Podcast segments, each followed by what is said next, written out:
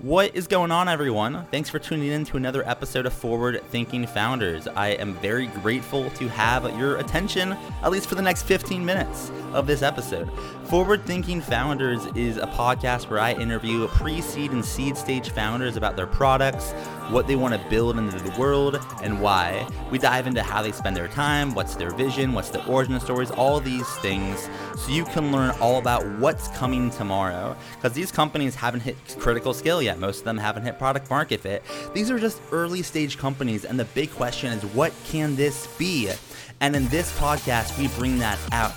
So, with that, I really hope you enjoy your time listening to today's episode. And I've already done 200 plus, so if you like this one, listen to some of the other ones, like with Amadi Kund, Austin Allred, Leah Culver. We have great interviews, so check it out, enjoy the repository, and for now, let's get into today's episode. Here we go.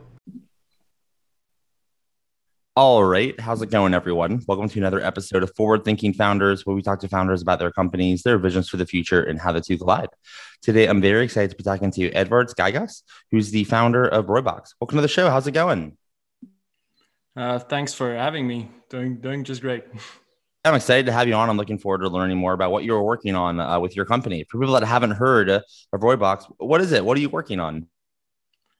Yeah, so it's uh, Roybox is a data analytics company. We specialize in processing and allocating thousands of data points to a very, very hyper local area. We're talking here about like a square mile type of area. And that basically helps companies to either place hyper local digital ads or gather insights about their business with, with this greater accuracy. So tell me a little bit about when you said hyper local, or I guess if I, if I was a business in an area and I wanted to use this, can you kind of walk me through my user experience and what exactly does hyper local mean for someone that isn't familiar with the term? Yeah, for sure. So, you know, uh, you being a business, probably you use, you know, Google and Facebook for your digital ads or whatever you know, other tool you, you want to use. And, uh, and uh, basically hyper local means that you would be able to place your ad in a what you know Facebook and Google calls a proximity type of location. So a little circle around a specific area. Now back in the day, you used to do it for shops. You know, you had 20 or 50 shops or whatever, and you just place a small little uh, circle around it, so you know that only people there can see it, and then you know you don't create this ad waste of you know people clicking on it when they when you don't actually have them there. Now in e-commerce, it's a bit more difficult. You don't have 20 or 50 shops. You have the whole wide world basically of your clients that could be there so there, the trick, uh, the trick is to find these areas where your clients would be, based on based on data that you know, social economic data, income data, you know, about uh, about what they what they what they like or uh, what type of people could be living in that particular area, because you know you might have parks and pharmacies around that area, and it all kind of defines that area. So for a company like yours, we would run analytics on your Google or Facebook account and then we would create a strategy around okay look this is your basically your target client.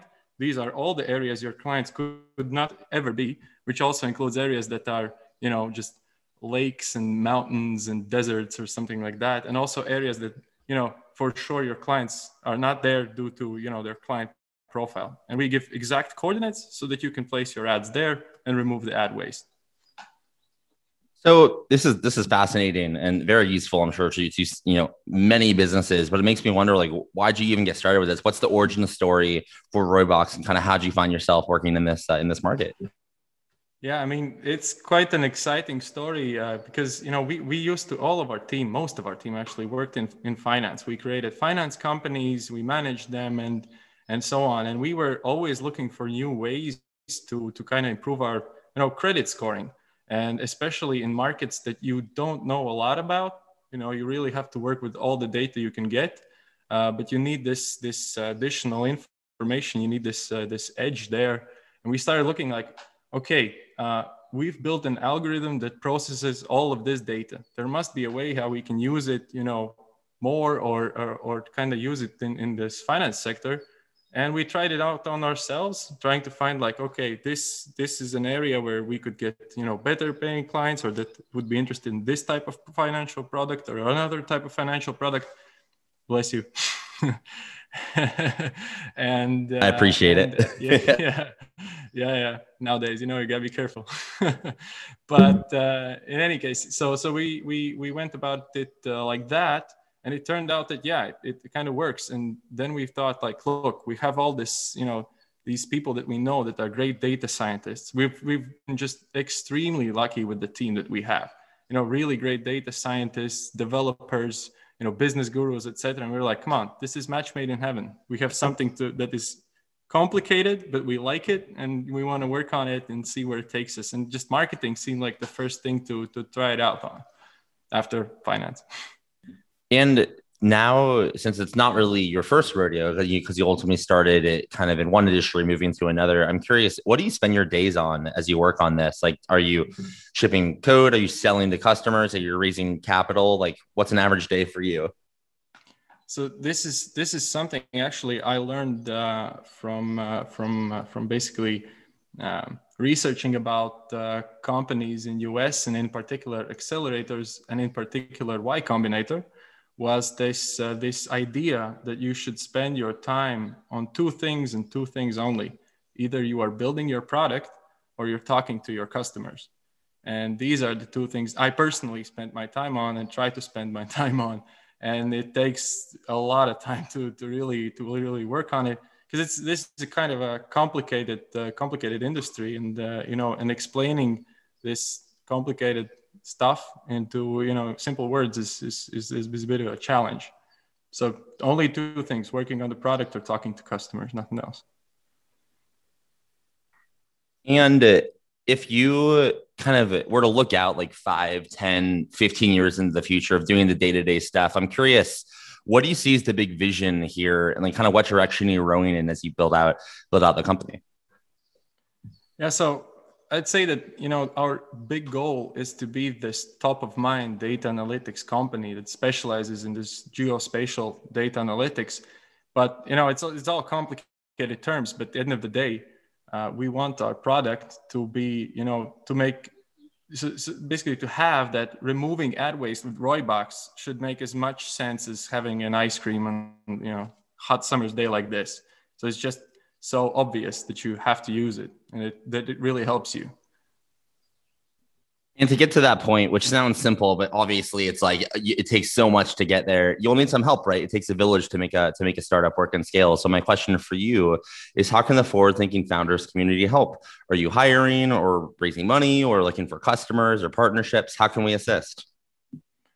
Well, I mean that's that's a that's a great uh, question. Uh, I mean, what we're doing right now is we're looking for companies that just want to test it out. They want to test our algorithm uh, and basically push it to the to the max. You know, we want to. We're looking for you know as strange and as weird industries as you can because you know we we already covered you know finance and like retail and you know all types of uh, uh, software as a service products, etc., etc but uh, we want to scale it more. So if anyone is interested in just trying it out and see if we can, uh, if our algorithm can help you, uh, you know, increase your CTRs or or, or your conversions, etc., we're, we're just happy to help out.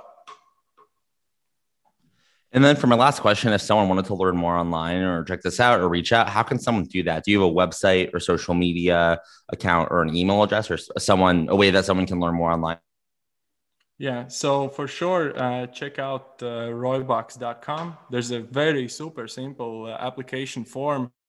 Uh, just fill it up and uh, we'll get back to you in like 24 hours and we can start basically the next day helping you out. Cost you nothing. So it's uh, you know, pretty straightforward. And my email, I guess, I don't know, you can probably put it down the description down below or something.